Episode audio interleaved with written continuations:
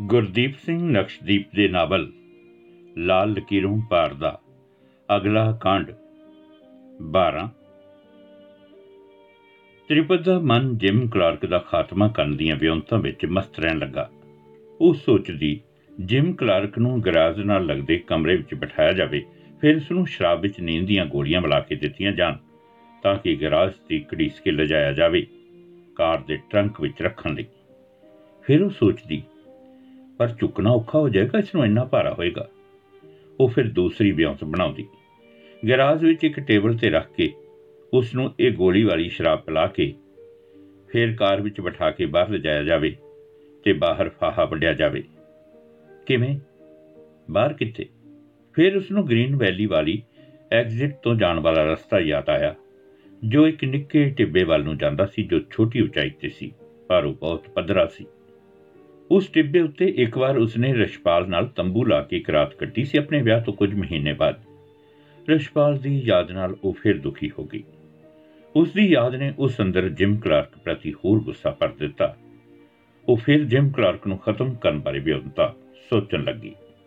ਅਖੀਰ ਤੇ ਉਸਨੇ ਫੈਸਲਾ ਲਿਆ ਉਸ ਨੂੰ ਆਉਂਦੇ ਨੂੰ ਹੀ ਕਾਰ ਵਿੱਚ ਇੱਕ ਟੋਪੀ ਦੇ ਕੇ ਨਾਲ ਬਿਠਾ ਲਿਆ ਜਾਵੇ ਤੇ ਫਿਰ ਉਸ ਨੂੰ ਉਸ ਟਿੱਬੇ ਤੇ ਲਿਜਾ ਕੇ ਤੇ ਸ਼ਰਾਬ ਪਿਲਾ ਕੇ ਖਤਮ ਕਰਕੇ ਹੇਠਾਂ ਟਿੱਬੀ ਨਾਲ ਲੱਗਦੀ ਡੂੰਗੀ ਖਾਈ ਵਿੱਚ ਸੁੱਟ ਦਿੱਤਾ ਜਾਵੇ।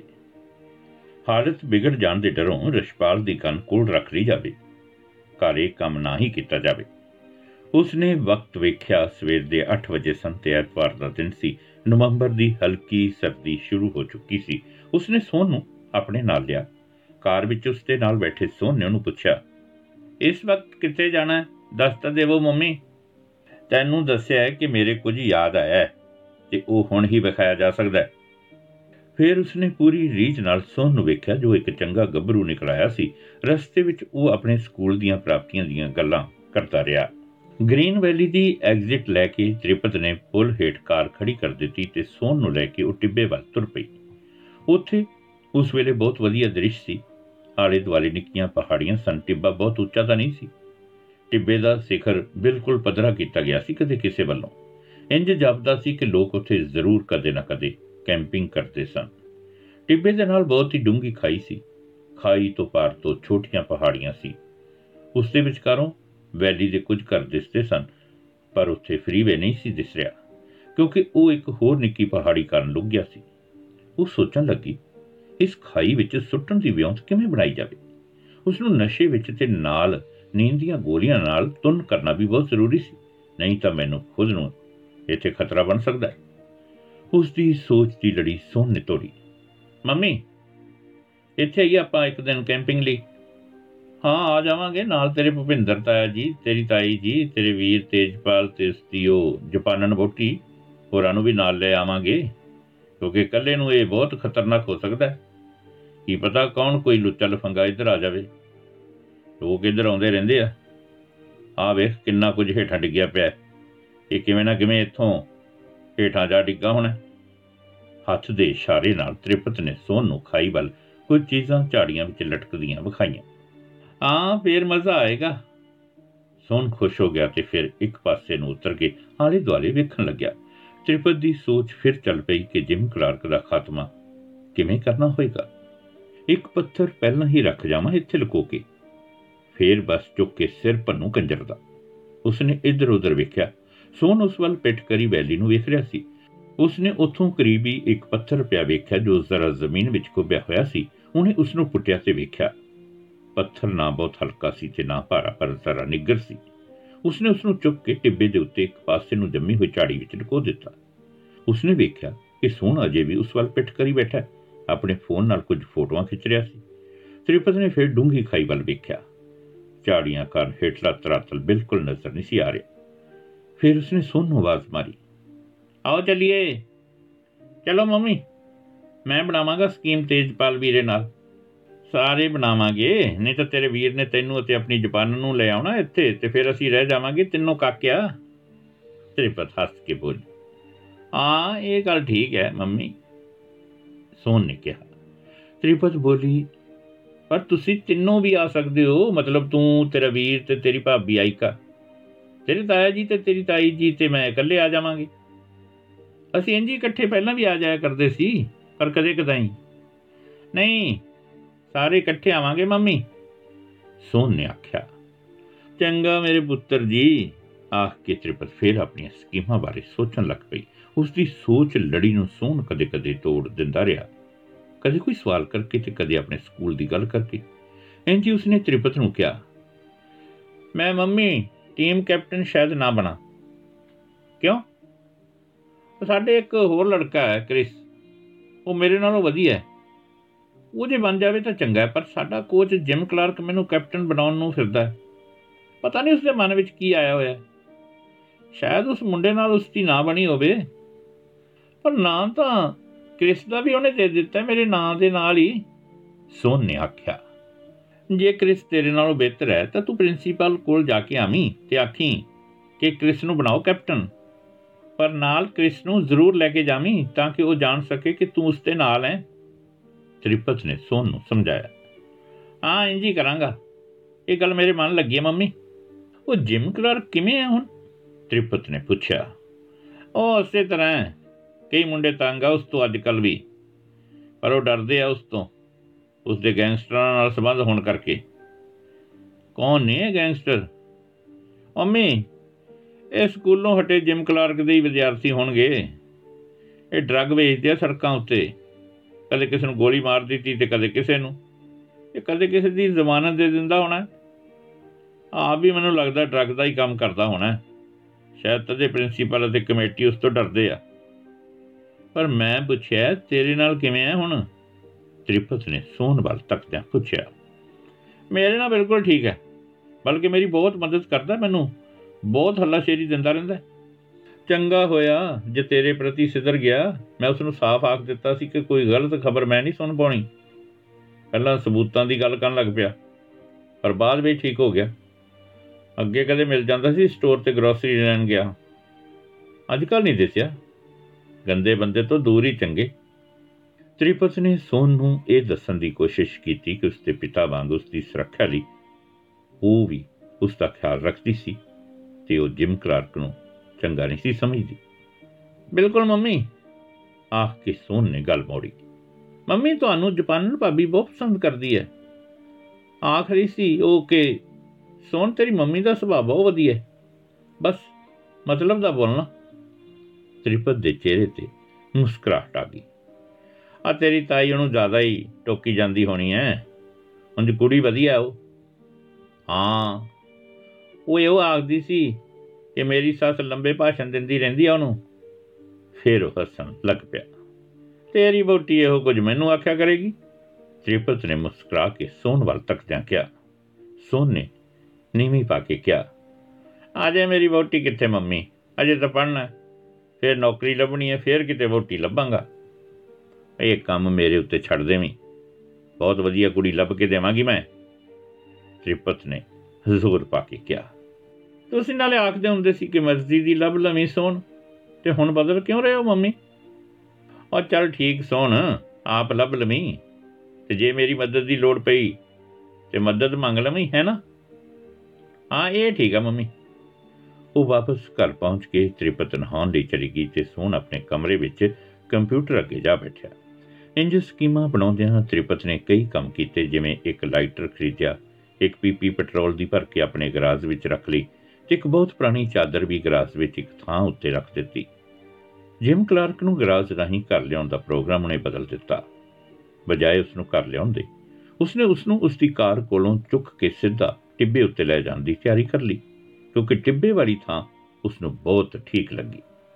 ਉਸਨੇ ਦੋ ਸਿਰਹਾਣੇ ਤੇ ਇੱਕ ਚਾਦਰ, ਬਹੁਤ ਤੇਜ਼ ਨਸ਼ੇ ਵਾਲੀ ਇੱਕ ਬੋਤਲ ਬੇਕਾਰਡੀ 151 ਦੀ, ਨੀਂਦ ਦੀਆਂ ਗੋਲੀਆਂ ਦਾ ਪਾਊਡਰ, ਇੱਕ ਨਿੱਕਾ ਮੁੜਮਾ, ਪਰ ਬਹੁਤ ਛੋਟਾ ਚਾਕੂ, ਇੱਕ ਪਲਾਸਟਿਕ ਦਾ 16 ਇੰਚ ਵਾਲਾ ਲਿਫਾਫਾ ਜੋ ਸੀਲ ਹੋ ਸਕਦਾ ਸੀ, ਇੱਕ ਚਮਚ ਤੇ ਇੱਕ ਬਹੁਤ ਛੋਟਾ ਲਿਫਾਫਾ ਇੱਕ ਥਾਂ ਉੱਤੇ ਹੀ ਗਰਾਜ ਦੀ ਅਲਮਾਰੀ ਵਿੱਚ ਰੱਖ ਲਏ। ਜਿਉਂ-ਜਿਉਂ ਜਿਮ ਕਲਾਰਕ ਨੂੰ ਦਿੱਤੀ ਤਰੀਕ ਦੇ ਦਿਨ ਨੇੜੇ ਆਉਂਦੇ ਜਾਂਦੇ ਸੀ, ਉਹ ਆਪਣੀ ਸਕੀਮ ਨੂੰ ਵਾਰ-ਵਾਰ ਵਿਚਾਰਦੀ। ਕਿਉਂਕਿ ਉਹ ਆਪਣੀ ਸਕੀਮ ਵਿੱਚ ਕੋਈ ਗਲਤੀ ਨਹੀਂ ਸੀ ਰਹਿਣ ਦੇਣਾ ਚਾਹੁੰਦੀ। ਸੋਨ ਗਰਾਜ ਵਿੱਚ ਸਿਰਫ ਕਾਰ ਕੱਢਣ ਲਈ ਹੀ ਜਾਂਦਾ ਹੁੰਦਾ ਸੀ ਜਾਂ ਟਰੈਸ਼ ਕੈਨ ਵਿੱਚ ਕੁਝ ਸੁੱਟਣ ਜਾਂ ਫਿਰ ਟਰੈਸ਼ ਕੈਨ ਨੂੰ ਬਾਹਰ ਕੱਢਣ।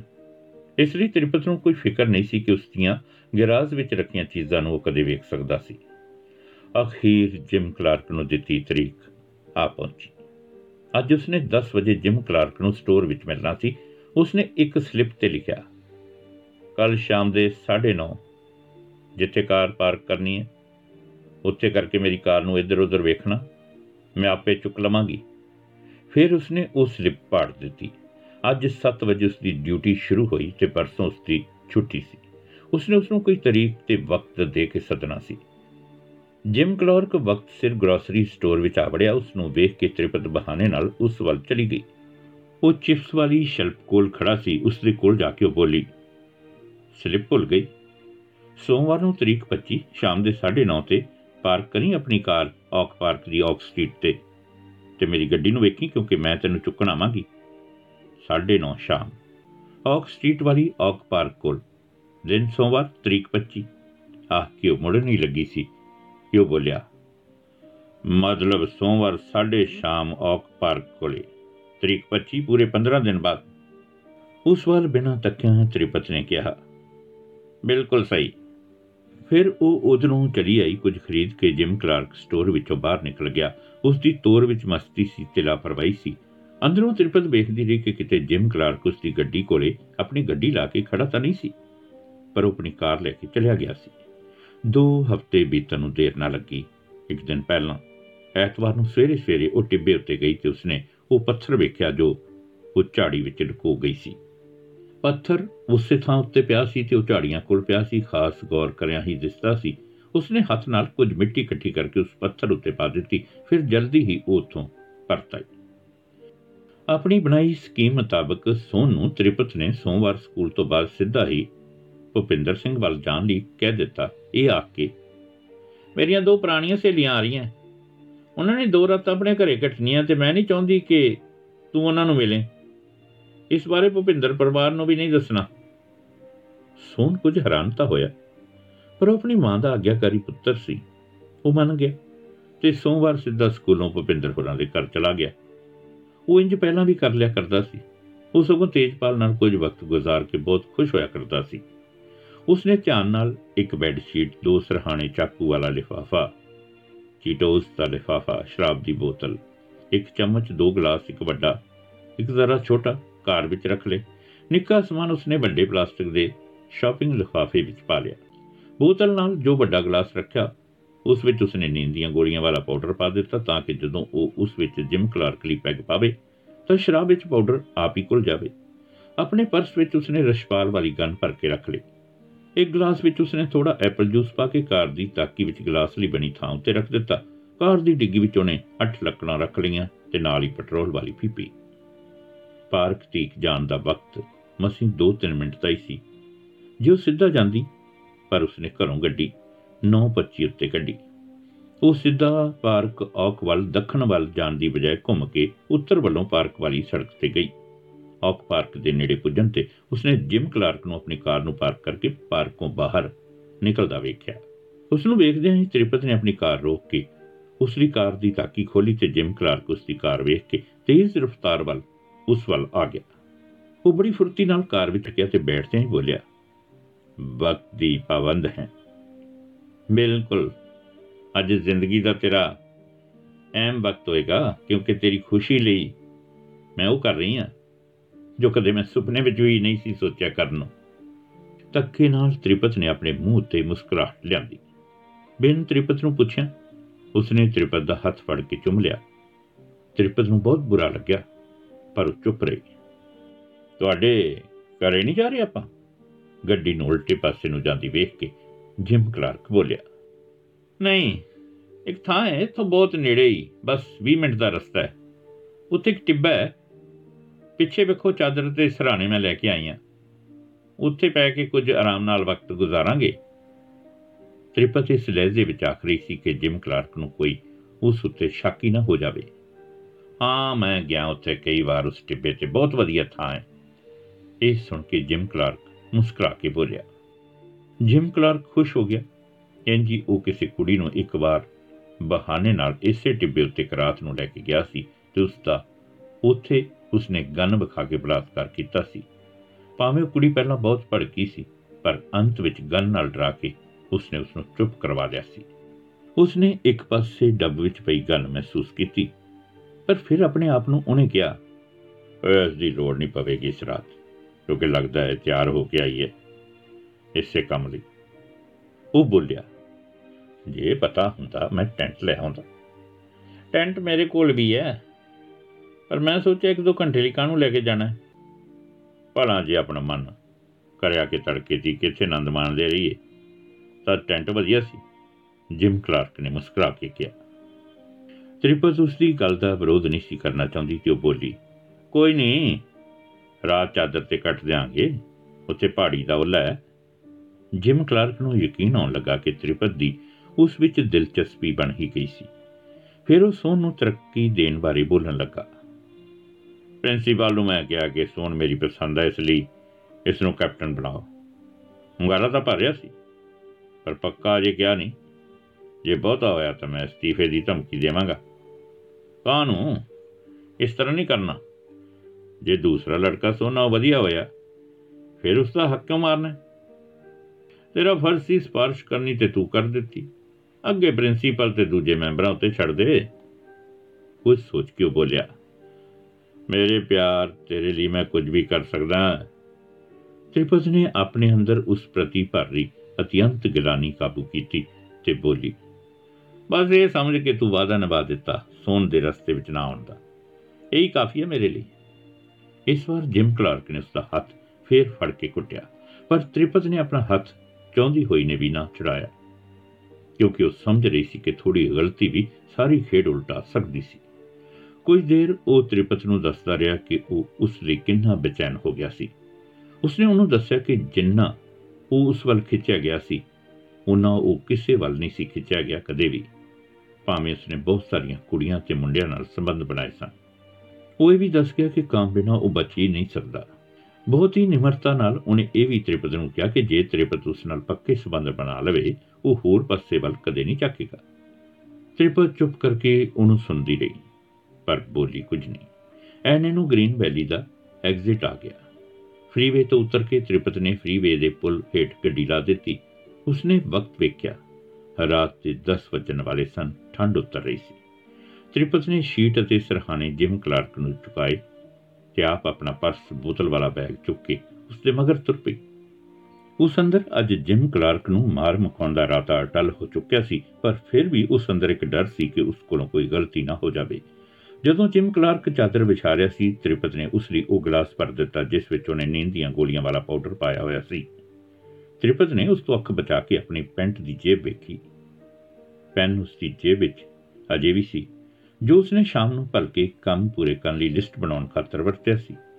ਉਸਨੇ ਪੈਨ ਕੱਢਿਆ ਤੇ ਉਸ ਨਾਲ ਪਾਊਡਰ ਸ਼ਰਾਬ ਵਿੱਚ ਘੋਲ ਦਿੱਤਾ, ਕਿਉਂਕਿ ਘਰੋਂ ਲਿਆਂਦੇ ਚਮਚ ਨੂੰ ਕੱਢਣ ਦਾ ਉਸ ਕੋਲ ਵਕਤ ਹੀ ਨਹੀਂ ਸੀ। ਉਸ ਵੱਲ ਜਦੋਂ ਜਿਮ ਕਲਾਰਕ ਨੇ ਮੂੰਹ ਕੀਤਾ, ਉਸਨੇ ਉਸ ਨੂੰ ਸ਼ਰਾਬ ਨਾਲ ਭਰਿਆ ਗਲਾਸ ਫੜਾ ਦਿੱਤਾ। ਕਲਾਰਕ ਨੇ ਉਸ ਦੇ ਮੂੰਹ ਨੂੰ ਗਲਾਸ ਲਾਇਆ ਅਤੇ ਬੋਲਿਆ, ਇੱਕ ਤਿਪਤਾ ਇਸ ਵਿੱਚੋਂ ਵੀ ਪੀ ਲੈ। ਹੁਣ ਜੋ ਨਾ ਪੀਂਦੀ? ਤਾਂ ਉਸਨੇ ਸੋਚਿਆ ਕਿ ਜਿਮ ਕਲਾਰਕ ਉਸ ਉੱਤੇ ਸ਼ੱਕ ਕਰੇਗਾ। ਇਸ ਲਈ ਉਸਨੇ ਇੱਕ ਕੁੱਟ ਭਰ ਲਿਆ। ਉਸੇ ਵਕਤ ਤ੍ਰਿਪਤ ਨੇ ਗਲਾਸ ਚੁੱਕਿਆ ਤਾਂ ਕਿ ਉਹ ਜਿਮ ਕਲਾਰਕ ਨੂੰ ਵਿਖਾ ਸਕੇ ਕਿ ਉਹ ਵੀ ਉਸ ਨਾਲ ਸ਼ਰਾਬ ਪੀਵੇਗੀ ਉਸੇ ਵੇਲੇ ਉਸਨੇ ਜਿਮ ਕਲਾਰਕ ਵੱਲ ਵੇਖਿਆ, ਉਹ ਸਾਹਮਣੇ ਪੈਂਦੀ ਪਹਾੜੀ ਦੇ ਇੱਕ ਪਾਸੇ ਤੋਂ ਵੈਲੀ ਦੀਆਂ ਦਿਸ ਰਹੀਆਂ ਬੱਤੀਆਂ ਵੇਖਣ ਵਿੱਚ ਮਸਤ ਸੀ ਤੇ ਬੁੜਬੜਾ ਰਿਹਾ ਸੀ ਖੂਬਸੂਰਤ ਨਜ਼ਾਰਾ। ਤ੍ਰਿਪਤ ਨੇ ਆਪਣੇ ਮੂੰਹ ਵਿੱਚ ਰੋਕ ਕੇ ਸ਼ਰਾਬ ਦੇ ਕੁੱਟ ਦੀ ਬਾਹਰ ਕੁਰਲੀ ਮਲਕੜੇ ਕਰਕੇ ਆਪਣੇ ਲਈ ਥੋੜੀ ਸ਼ਰਾਬ ਗਲਾਸ ਵਿੱਚ ਪਾ ਲਈ। ਤੇ ਜਦੋਂ ਜਿਮ ਕਲਾਰਕ ਉਸ ਵੱਲ ਮੁੜਿਆ, ਤ੍ਰਿਪਤ ਨੇ ਗਲਾਸ ਵਿੱਚੋਂ ਇੱਕ ਜ਼ਰਾ ਜਿਹਾ ਸਿਪ ਲੈ ਲਿਆ। ਐਨੇ ਕੁ ਸਿਪ ਨਾਲ ਵੀ ਉਸ ਨੂੰ ਲੱਗਿਆ ਜਿਵੇਂ ਉਸ ਸਿਪ ਵਿੱਚ ਕੋਈ ਜਾਦੂ ਹੋਵੇ। ਜਿਮ ਕਲਾਰਕ ਹੁਣ ਉਸ ਵੱਲ ਤੱਕੀ ਜਾ ਰਿਹਾ ਸੀ। ਜਦੋਂ ਤ੍ਰਿਪਤ ਨੇ ਸਿਪ ਲੈ ਕੇ ਉਸ ਵੱਲ ਵੇਖਿਆ, ਉਹ ਬੋਲਿਆ, ਬੇਬੀ, ਬਹੁਤ ਸੁੰਦਰ ਲੱਗ ਰਹੀ ਹੈ। ਲੈਂਪ ਕਿਉਂ ਨਹੀਂ ਲਿਆਈ ਤੂੰ? ਤੈਨੂੰ ਸੰਵਾਰ ਕੇ ਵੇਖਦਾ ਮੈਂ ਹੁਣ। ਪਰ ਕੋਈ ਨਹੀਂ। ਆ ਚੰਦ ਚਾਂਦਨੀ ਵੀ ਵਧੀਆ ਹੈ। ਫਿਰ ਉਹ ਹੌਲੀ ਹੌਲੀ ਕਰਕੇ ਸ਼ਰਾਬ ਪੀਣ ਲੱਗਿਆ। ਤ੍ਰਿਪਤ ਨੇ ਚੀਟੋਸ ਦਾ ਲਿਫਾਫਾ ਖੋਲ ਕੇ ਉਸ ਅੱਗੇ ਕਰ ਦਿੱਤਾ। ਅੱਧਾ ਕੁ ਗਲਾਸ ਪੀਣ ਤੋਂ ਬਾਅਦ ਜਿਮ ਕਲਾਰਕ ਬੋਲਿਆ, ਤੂੰ ਪੀ ਹੀ ਨਹੀਂ ਰਹੀ। ਮੈਂ ਕਦੇ ਨਹੀਂ ਪੀਤੀ ਇਸ ਕਰਕੇ। ਤੇਰੇ ਲਈ ਮੈਂ ਇੱਕ ਇੱਕ ਸਿਪ ਲਈ ਹੈ। ਜਿਮ ਕਲਾਰਕ ਅਚਾਨਕ ਬੋਲਿਆ, ਆ ਥੋੜੀ ਲੈ ਲਾ, ਜ਼ਰਾ ਸਰੂਰ ਹੋ ਜਾਏਗਾ। ਤੇਰੇ ਅੰਦਰ ਜੋ ਝਿਜਕ ਹੈ ਨਾ ਉਹ ਘਟ ਜਾਏਗੀ। ਤੇ ਫਿਰ ਸਭ ਕੁਝ ਵਧੀਆ ਲੱਗੇਗਾ ਤੈਨੂੰ? ਕੋਸ਼ਿਸ਼ ਕਰ ਰਹੀ। ਹਾਂ ਉਹ ਬੋਲੀ, ਉਹ ਦੋਨੋਂ ਸਿਰਹਾਣਿਆਂ ਦਾ ਸਰਹਾਣਾ ਲੈ ਕੇ ਆਮੋ ਸਾਹਮਣੇ ਬੈਠੇ ਸਨ। ਜਿਮ ਕਲਾਰਕ ਹੌਲੀ-ਹੌਲੀ ਸਿਪ-ਸਿਪ ਕਰਕੇ ਸ਼ਰਾਬ ਪੀਂਦਾ ਰਿਹਾ। ਫਿਰ ਉਸ ਨੂੰ ਨਸ਼ਾ ਹੋਣਾ ਸ਼ੁਰੂ ਹੋ ਗਿਆ। ਆਪਾਂ ਜਰਾ ਅੱਜ ਮਸਤੀ 'ਚ ਰਹਾਂਗੇ। ਤੂੰ ਵੀ ਖੁੱਲ ਥੋੜੀ ਜੀ ਮੇਰੇ ਨਾਲ। ਫਿਰ ਉਸਨੇ ਤ੍ਰਿਪਤ ਦੇ ਜਿਸਮ ਨੂੰ ਛੁਇਆ ਤ੍ਰਿਪਤ ਲਈ ਉਸ ਦੀ ਇਹ ਹਰਕਤ ਬਹੁਤ ਅਸਹਿ ਹੋ ਰਹੀ ਸੀ, ਪਰ ਉਸਨੇ ਆਪਣੇ ਆਪ ਤੇ ਕਾਬੂ ਪਾ ਰੱਖਿਆ। ਜਿਮ ਕਲਰਕ ਤੋਂ ਬਚਾ ਕਰਕੇ ਤ੍ਰਿਪਤ ਆਪਣਾ ਗਲਾਸ ਹੇਠਾਂ ਮਿੱਟੀ ਵਿੱਚ ਡੋਲ ਕੇ ਬੋਲੀ, ਲੈ ਕਰ ਦਿੱਤਾ ਗਲਾਸ, ਖਾਲੀ ਮੈਂ, ਪਰ ਹੋਰ ਨਹੀਂ ਮੈਂ ਪੀ ਸਕਣੀ ਅੱਜ ਇਹੋ ਬਹੁਤ ਹੈ ਤੇਰੇ ਲਈ ਡਾਰਲਿੰਗ, ਅਟਕ ਕੇ ਲੈ ਲਵੀਂ ਜੇ ਮਨ ਮੰਨੇ। ਆਖ ਕੇ ਜਿਮ ਕਲਾਰਕ ਨੇ ਆਪਣਾ ਗਲਾਸ ਇੱਕਦਮ ਖਾਲੀ ਕਰ ਦਿੱਤਾ ਅਤੇ ਅਚਾਨਕ ਤ੍ਰਿਪਤ ਨਾਲ ਹੌਲੀ-ਹੌਲੀ ਪਿਆਰ ਕਰਨ ਲੱਗਾ। ਉਸ ਦਾ ਹੱਥ ਪਾਸੇ ਕਰਕੇ ਉਹ ਬੋਲੀ, ਕਾਲੀ ਨਾ ਕਰ ਇਹ ਰਾਤ ਆਪਣੀ ਤਾਂ ਹੈ। ਤੂੰ ਯਾਦ ਰੱਖੇਗਾ। ਤ੍ਰਿਪਤ ਅੰਦਰ ਗੁੱਸੇ ਦੀ ਜਵਾਰ ਪਾਟਾ ਉੱਠਣ ਲੱਗੀ। ਜਿਮ ਕਲਾਰਕ ਹੱਸਿਆ। "ਹੂੰ, ਦਿਲ ਖੁਸ਼ ਕਰ ਦਿੱਤਾ ਤੂੰ।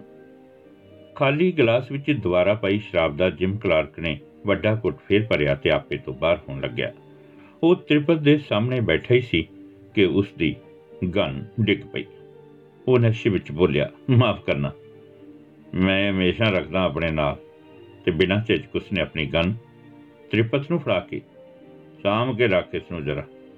ਮੈਂ ਫੇਰ ਲੈ ਲਵਾਂ ਤ੍ਰਿਪਤ ਨੇ ਉਹ ਗਨ ਆਪਣੇ ਪਰਸ ਵਿੱਚ ਰਸ਼ਪਾਲ ਵਾਲੀ ਗਨ ਉੱਤੇ ਰੱਖ ਲਈ ਤੇ ਪਰਸ ਬੰਦ ਕਰਕੇ ਕੋਲ ਹੀ ਰੱਖ ਲਿਆ। ਜਿਮ ਕਲਾਰਕ ਦੇ ਉਣੇ ਹੋਏ ਗਲਾਸ ਨੂੰ ਉਸਨੇ ਫੇਰ ਭਰ ਦਿੱਤਾ, ਜਿਸ ਵਿੱਚੋਂ ਇੱਕ ਵੱਡਾ ਘੁੱਟ ਜਿਮ ਕਲਾਰਕ ਨੇ ਫੇਰ ਭਰ ਲਿਆ। ਕੁਝ ਮਿੰਟਾਂ ਵਿੱਚ ਜਿਮ ਕਲਾਰਕ ਨੂੰ ਕਾਫੀ ਨਸ਼ਾ ਹੋ ਗਿਆ ਤੇ ਉਹ ਸ਼ਰਾਬ ਦਾ ਗਲਾਸ ਇੱਕ ਪਾਸੇ ਧਰ ਕੇ ਪੂਰੇ ਨਸ਼ੇ ਵਿੱਚ ਬੋਲਿਆ ਬਹੁਤ ਤੇਜ਼ ਹੈ ਤੇਰੀ 151 ਬੇਕਾਰਡੀ ਬੇਬੀ। ਮੈਂ ਹੋਰ ਨਹੀਂ, ਅਜੇ ਪੀਣੀ ਅਟਕ ਕੇ ਲਵਾਂਗਾ, ਨਸ਼ਾ ਬਹੁਤ ਜ਼ਿਆਦਾ। ਹੈ ਤੂੰ ਬੇਕਾਰਡੀ 151 ਨਹੀਂ ਸੀ ਲਿਆਉਣੀ। ਕੋਈ ਬਰਮਨ ਲੈ ਆਉਂਦੀ ਤੂੰ। ਜਿਮ ਕਲਾਰਕ ਤ੍ਰਿਪਤ ਦੇ ਹੋਰ ਨੇੜੇ ਹੋਣ ਲੱਗਾ। ਆਪਣੇ ਗੁੱਸੇ ਤੇ ਕਾਬੂ ਪਾ ਕੇ ਤੇ ਜਿਮ ਕਲਾਰਕ ਤੋਂ ਆਪਣੇ ਆਪ ਨੂੰ ਛੁਟਾ ਕੇ ਉਹ ਬੋਲੀ, ਤੂੰ ਪਹਿਲਾਂ ਥੋੜਾ ਆਰਾਮ ਕਰ ਲੈ। ਜਿਮ ਕਲਾਰਕ ਮਸੀਂ ਬੋਲਿਆ ਅੱਛਾ ਜੀ, ਮੈਂ ਸਮਝ ਗਿਆ ਮੈਂ ਸਮਝ ਗਿਆ। ਉਸ ਦੀ ਜ਼ੁਬਾਨ ਤਤਲਾਉਣ ਲੱਗ ਪਈ ਸੀ। ਫਿਰ ਉਸਨੇ ਉਸ ਨੂੰ ਹੋਰ ਸੁੱਖ ਦੇਣ ਦੀ ਗੱਲ ਕਹੀ। ਤੂੰ ਇੰਜ ਕਰ ਢਿੱਡ ਪਰਨੇ ਲੇਟ ਜਾ ਮੈਂ ਤੇਰੀ ਮਾਲਿਸ਼ ਕਰ ਦਿੰਨੀ ਆ। ਵਾਹ ਇਹਨਾਂ ਸੁਣਦਿਆਂ ਹੀ ਜਦੋਂ ਉਸਨੇ ਢਿੱਡ ਪਾਰ ਪੈਂਦਿਆਂ ਆਪਣਾ ਮੂੰਹ ਥੱਲੇ ਵੱਲ ਕੀਤਾ ਉਸੇ ਵਕਤ ਤ੍ਰਿਪਤ ਨੇ ਟਿੱਬੇ ਦੇ ਕਿਨਾਰੇ ਝਾੜੀ ਪਿੱਛੇ ਲੁਕਾਏ ਪੱਥਰ ਨੂੰ ਚੁੱਕਿਆ। ਤੇ ਬਹੁਤ ਹੀ ਬੇਰਕਿਰਕੀ ਨਾਲ ਜਿਮ ਕਲਾਰਕ ਦਾ ਸਿਰ ਭੰਨਣਾ ਸ਼ੁਰੂ ਕਰ ਦਿੱਤਾ। ਕੁਝ ਸੈਕਿੰਡ ਜਿਮ ਕਲਾਰਕ ਬਹੁਤ ਕਰਲਾਉਂਦਾ ਰਿਹਾ ਤੇ ਤੜਫਦਾ ਰਿਹਾ। ਥੋੜੀ ਦੇਰ ਵਿੱਚ ਹੀ ਉਸਦੇ ਦਿਮਾਗ ਦੀ ਮਿੱਝ ਚਾਦਰ ਉੱਤੇ ਦੂਰ ਤੀਕ ਬਿਖਰ ਗਈ ਤੇ ਉਹ ਮਿੰਟਾਂ ਵਿੱਚ ਹੀ ਮਰ ਗਿਆ। ਤ੍ਰਿਪਤ ਨੂੰ ਸਾਹ ਚੜ ਗਿਆ ਸੀ ਤੇ ਉਹ ਬੋਲੀ ਜਾ ਰਹੀ ਸੀ, ਕੁੱਤਿਆ ਸੁਰਾ ਕੀ ਸਮਝਦਾ ਸੀ ਤੂੰ ਆਪਣੇ ਆਪ ਨੂੰ? ਤੂੰ ਮੇਰਾ ਬਲਾਤਕਾਰ ਕਰਨ ਦੀ ਧਮਕੀ ਦੇ ਰਿਹਾ ਸੀ? ਕੁੱਤੇ ਬਦਮਾਸ਼ ਮਰੇ ਪਏ ਜਿਮ ਕਲਾਰਕ ਨੂੰ। ਉਹਨੇ ਵੇਖਿਆ ਉਸ ਦਾ ਸਰੀਰ ਬੇਹਰਕਤ ਹੋ ਚੁੱਕਿਆ ਸੀ। ਤ੍ਰਿਪਤ ਨੇ ਉਸ ਦੀ ਲਾਸ਼ ਨੂੰ ਵੇਖ ਕੇ ਮਹਿਸੂਸ ਕੀਤਾ ਕਿ ਉਹ ਸਰੀਰੋਂ ਬਹੁਤ ਸਡੋਲ ਸੀ। ਤੇ ਜੇ ਕਿਤੇ ਕੋਈ, ਉਸ ਤੋਂ ਕੋਈ ਗਲਤੀ ਹੋ ਜਾਂਦੀ, ਉਹ ਉਸ ਨਾਲ ਪਤਾ ਨਹੀਂ ਕੀ ਕਰਦਾ। ਉਦੋਂ ਹੀ ਉਸ ਨੂੰ ਯਾਦ ਆਇਆ ਕਿ ਉਹ ਗਨ ਵੀ ਲੈ ਕੇ ਆਇਆ ਸੀ। ਹੁਣ ਉਸ ਅੰਦਰ ਡਰ ਦੀ ਥਾਂ ਗੁੱਸਾ ਭਰਨ ਲੱਗਾ। ਤਦੇ ਉਸਨੇ ਮਹਿਸੂਸ ਕੀਤਾ ਕਿ ਉਹ ਗੁੱਸੇ ਤੇ ਡਰ ਵਿੱਚ ਲਿਪਟ ਗਈ ਸੀ। ਇੱਧਰ ਉੱਧਰ ਵੇਖਦਿਆਂ ਤ੍ਰਿਪਤ ਕੁਝ ਮਿੰਟ ਪੁੱਜੇ ਹੀ ਬੈਠ ਗਈ। ਉਸ ਦੇ ਹੱਥ ਤੇ ਲੱਤਾਂ ਕੰਬ ਰਹੇ ਸਨ। ਜਿਮ ਕਲਾਰਕ ਨੂੰ ਮਰਿਆਂ 15 ਮਿੰਟ ਗੁਜ਼ਰ ਗਏ ਸਨ। ਅਜੇ ਵੀ ਤ੍ਰਿਪਤ ਨੂੰ ਸਾਹ ਚੜਿਆ ਹੋਇਆ ਸੀ। ਪਹਿਲਾਂ ਉਹਨੇ ਉਸ ਨੂੰ ਹੇਠਾਂ ਖਾਈ ਵੱਲ ਸੁੱਟਣ ਬਾਰੇ ਸੋਚਿਆ, ਪਰ ਫਿਰ ਮਨ ਵਿੱਚ ਸੋਚਿਆ, ਜੇ ਮੇਰਾ ਕੋਈ ਵਾਲ ਇਸ ਨੂੰ ਲੱਗਿਆ ਹੋਵੇ, ਇਸ ਨੂੰ ਫੂਕਣਾ ਜ਼ਰੂਰੀ ਹੈ, ਉਸਨੇ ਆਪਣੇ ਆਪ ਨੂੰ ਆਖਿਆ। ਉਸਨੇ ਵੇਖਿਆ ਕਿ ਟਿੱਬੇ ਦੇ ਸਾਰੇ ਪੱਧਰ ਥਾਂ ਉੱਤੇ ਚਾਦਰ ਵਿਛੀ ਹੋਈ ਸੀ। ਜਿਮ ਕਲਰਕ ਦੇ ਦਿਮਾਗ ਵਿੱਚੋਂ ਵਹਿਆ ਲਹੂ ਚਾਦਰ ਉੱਤੇ ਖਿੰਡ ਗਿਆ ਸੀ ਤੇ ਨਾਲ ਹੀ ਦਿਮਾਗ ਦੀ ਮਿੱਝ ਚਾਦਰ ਤੋਂ ਬਿਨਾਂ ਉਸਦੇ ਆਪਣੇ ਕੱਪੜਿਆਂ ਉੱਤੇ ਵੀ ਆ ਲੱਗੀ ਸੀ। ਜਿਮ ਕਲਰਕ ਦਾ ਕੁਝ ਲਹੂ ਚਾਦਰ ਤੋਂ ਹੇਠਾਂ ਨੂੰ ਵੀ ਚੋ ਗਿਆ ਸੀ। ਉਸਦੇ ਆਪਣੇ ਹੱਥ ਲਹੂ ਨਾਲ ਲਿਬੜ ਗਏ ਸਨ। ਗਿਲਾਨੀ ਨਾਲ ਉਸਨੇ ਆਪਣੇ ਹੱਥਾਂ ਨੂੰ ਚਾਦਰ ਨਾਲ ਹੀ ਪੂੰਝ ਦਿੱਤਾ। ਉਸਨੇ ਹੱਥ ਪੂੰਝਦਿਆਂ ਧਿਆਨ ਦਿੱਤਾ ਕਿ ਉਸਦੇ ਹੱਥ ਅਜੇ ਵੀ ਕੰਬ ਰਹੇ ਸਨ। ਸਭ ਠੀਕ ਹੈ ਹੁਣ? ਹੌਸਲਾ ਰੱਖ ਮਣਾ ਉਹਨੇ ਆਪਣੇ ਆਪ ਨੂੰ ਕਿਹਾ। ਉਸਨੇ ਆਲੇ ਦੁਆਲੇ ਫਿਰ ਵੇਖਿਆ ਕੋਈ ਨਹੀਂ ਸੀ। ਕਾਰ ਵਿੱਚੋਂ ਪੈਟਰੋਲ ਵਗੈਰਾ ਲੈਣ ਲਈ ਉਹ ਚਲੀ ਗਈ। ਦੋ ਤਿੰਨ ਗੇੜਿਆਂ ਵਿੱਚ ਉਹ ਲੱਕੜਾਂ ਤੇ ਪੈਟਰੋਲ ਦੀ ਪੀਪੀ ਲੈ ਆਈ। ਕੁਝ ਲੱਕੜਾਂ ਉਸਨੇ ਜਿਮ ਕਲਾਰਕ ਦੇ ਹੇਠਾਂ ਦੇ ਦਿੱਤੀਆਂ ਤੇ ਚਾਦਰ ਉਸਨੇ ਜਿਮ ਕਲਾਰਕ ਦੁਆਲੇ ਲਪੇਟ ਕੇ ਉਸ ਉੱਤੇ ਬਾਕੀ ਦੀਆਂ ਸਾਰੀਆਂ ਲੱਕੜਾਂ ਧਰ ਦਿੱਤੀਆਂ। ਫਿਰ ਉਹਨੇ ਲਾਸ਼ ਚਾਦਰ ਤੇ ਲੱਕੜਾਂ ਨੂੰ ਪੈਟਰੋਲ ਨਾਲ ਗੱਚ ਕਰ ਦਿੱਤਾ। ਉਸਨੇ ਪੈਂਟ ਵਿੱਚੋਂ ਲਾਈਟਰ ਕੱਢਿਆ ਤੇ ਉਸ ਨਾਲ ਉਸ ਨੂੰ ਅੱਗ ਲਾ ਦਿੱਤੀ। ਬੋਤਲ, ਗਲਾਸ ਅਤੇ ਪਰਸ ਤੇ ਲਿਫਾਫੇ ਨੂੰ ਉਹ ਕਾਰ ਦੀ ਡਿੱਗੀ ਵਿੱਚੋਂ ਲੱਕੜਾਂ ਲੈਣ ਗਈ ਹੀ ਰੱਖ ਰਹੀ ਸੀ। ਉਸਨੇ ਟਿੱਬੇ ਦੀ ਜ਼ਮੀਨ ਤੇ ਫਿਰ ਆਲੇ ਦੁਆਲੇ ਵੇਖਿਆ। ਉੱਥੇ ਕੁਝ ਵੀ ਨਹੀਂ ਸੀ। ਫਿਰ ਉਸ ਨੂੰ ਉਸ ਪੱਥਰ ਬਾਰੇ ਖਿਆਲ ਆਇਆ, ਜਿਸ ਨਾਲ ਉਸਨੇ ਜਿਮ ਕਲਾਰਕ ਦਾ ਸਿਰ ਭੰਨ ਕੇ ਇੱਕ ਪਾਸੇ ਸੁੱਟ ਦਿੱਤਾ ਸੀ। ਉਹਨੂੰ ਉਹ ਨੇੜੇ ਹੀ ਪਿਆ ਨਜ਼ਰ ਆਇਆ। ਉਸ ਪੱਥਰ ਨੂੰ ਆਪਣੀ ਕਾਰ ਵਿੱਚ ਰੱਖਣ ਲਈ ਉਸਨੇ ਉੱਥੋਂ ਚੁੱਕ ਲਿਆ। ਆਲੇ ਦੁਆਲੇ ਉਸਨੇ ਨਜ਼ਰ ਮਾਰੀ, ਚਾਰ ਚੁਫੇਰੇ ਹਨੇਰਾ ਸੀ, ਪਰ ਚੰਨ ਚਾਨਣੀ ਨੇ ਹਨੇਰੇ ਦੀ ਗਹਿਰਾਈ ਨਹੀਂ ਸੀ ਰਹਿਣ ਦਿੱਤੀ। ਬਸ ਇੱਕ ਪਹਾੜੀ ਦੇ ਕਿਨਾਰੇ ਤੋਂ ਬੈਲੀ ਵਾਲੇ ਘਰਾਂ ਦੀਆਂ ਬੱਤੀਆਂ ਚਮਕਦੀਆਂ ਵਿਖਾਈ ਦੇ ਰਹੀਆਂ ਸਨ। ਉਹ ਕਾਰ ਵਿੱਚ ਜਾ ਕੇ ਬੈਠ ਗਈ। ਕਾਰ ਚੋਂ ਉਸ ਨੂੰ ਸੜ ਰਿਹਾ ਸਿਵਾ ਵਿਖਾਈ ਦੇ ਰਿਹਾ ਸੀ। ਉਸਨੇ ਵਕਤ ਵੇਖਿਆ, ਰਾਤ ਦੇ 11:30 ਹੋ ਚੁੱਕੇ ਸਨ। ਉਹ ਸੋਚ ਕੇ ਉਸਨੇ ਆਪਣੇ ਵਾਲ ਵੇਖੇ। ਆਪਣੇ ਵਾਲ ਬਹੁਤ ਤਰੀਕੇ ਨਾਲ ਉਸਨੇ ਆਪਣੇ ਘਰ ਹੀ ਬੰਨ੍ਹੇ ਸਨ। ਇਸ ਕਰਕੇ ਹੁਣ ਇੱਧਰ ਉੱਧਰ ਉਹਨੂੰ ਆਪਣਾ ਕੋਈ ਵਾਲ ਡਿੱਗਣ ਦੀ ਕੋਈ ਗੁੰਜਾਇਸ਼ ਨਹੀਂ ਸੀ ਲੱਗਦੀ। ਉਸ ਦਾ ਫਿਕਰ ਕੁਝ ਘਟਿਆ। ਹੁਣ ਤ੍ਰਿਪਤ ਦਾ ਅੰਦਰੋਂ ਡਰ ਜਾ ਚੁੱਕਿਆ ਸੀ ਤੇ ਮਨ ਦੀ ਸੰਤੁਸ਼ਟੀ ਨਾਲ ਉਹ ਖੁਸ਼ ਹੋਈ ਕਿ ਉਸਨੇ ਆਪਣੀ ਇੱਜ਼ਤ ਬਚਾ ਲਈ ਸੀ। ਉਹਨੇ ਸੋਚਿਆ, ਮੇਰੀ ਇੱਜ਼ਤ ਹੀ ਨਹੀਂ ਹੋਰ ਪਤਾ ਨਹੀਂ ਸੂਰ ਨੇ ਕਿਸ ਕਿਸ ਦੀ ਇੱਜ਼ਤ ਨਾਲ ਖੇਡਣਾ ਸੀ। ਪੈ ਗਿਆ ਭੋਗ ਇਸ ਦੁਸ਼ਟ ਦਾ। ਜੇ ਕਿਤੇ ਕੋਈ ਗਲਤੀ ਹੋ ਜਾਂਦੀ, ਪਤਾ ਨਹੀਂ ਇਹ ਕੀ ਕਰਦਾ ਮੇਰੇ ਨਾਲ। ਕੁੱਤਾ ਗਨ ਨਾਲ ਲੈ ਕੇ ਆਇਆ ਸੀ ਹਰਾਮਜ਼ਾਦਾ ਫਿਰ ਉਸ ਨੂੰ ਰਸ਼ਪਾਲ ਯਾਦ ਆ ਗਿਆ ਅਤੇ ਉਹ ਆਪਣੇ ਆਪ ਨੂੰ ਬੋਲਣ ਲੱਗੀ। ਸੋਹਣਿਆ, ਤੂੰ ਹੁੰਦਾ।